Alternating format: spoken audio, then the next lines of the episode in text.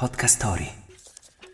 I mesi, nella musica, sono un tema molto usato. La fredda pioggia di novembre dei Guns N' Roses, la rabbia punk del gennaio dei Diaframma, il febbraio trasparente e azzurro di Alice. E poi il 16 marzo di Lauro De Marinis, in arte Achille Lauro. Wake up! Wake up! La tua sveglia quotidiana. Una storia, un avvenimento per farti iniziare la giornata con il piede giusto. Wake up!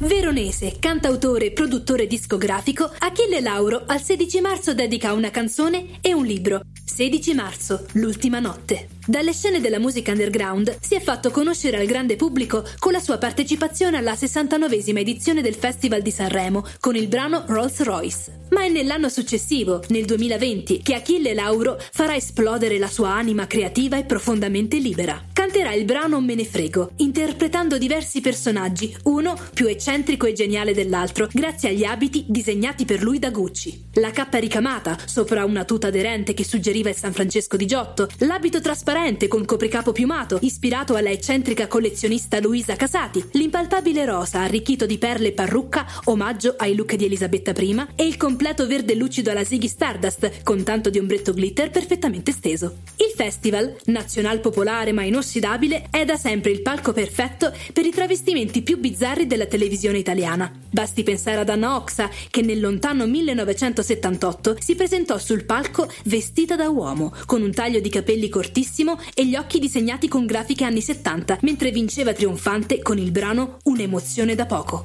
E come dimenticare Loredana Bertè, che nel 1986 si presentò sul palco ballando scatenata e fasciata in un abito di pelle cortissimo e una finta pancia da gravida, rischiando che la sua casa discografica le rescindesse il contratto. Il brano era Re, scritto da Mango, e anche se la sua performance fu molto chiacchierata, ahimè, arrivò solo al nono posto. Lo diceva anche Coco Chanel, che la moda ha a che fare con le nostre idee e con il nostro modo di vivere, quindi vestitevi con lo stile che meglio vi rappresenta, ma state attenti a non prendere freddo, che la primavera non è ancora arrivata. Ah, maledetta primavera. La frase del giorno.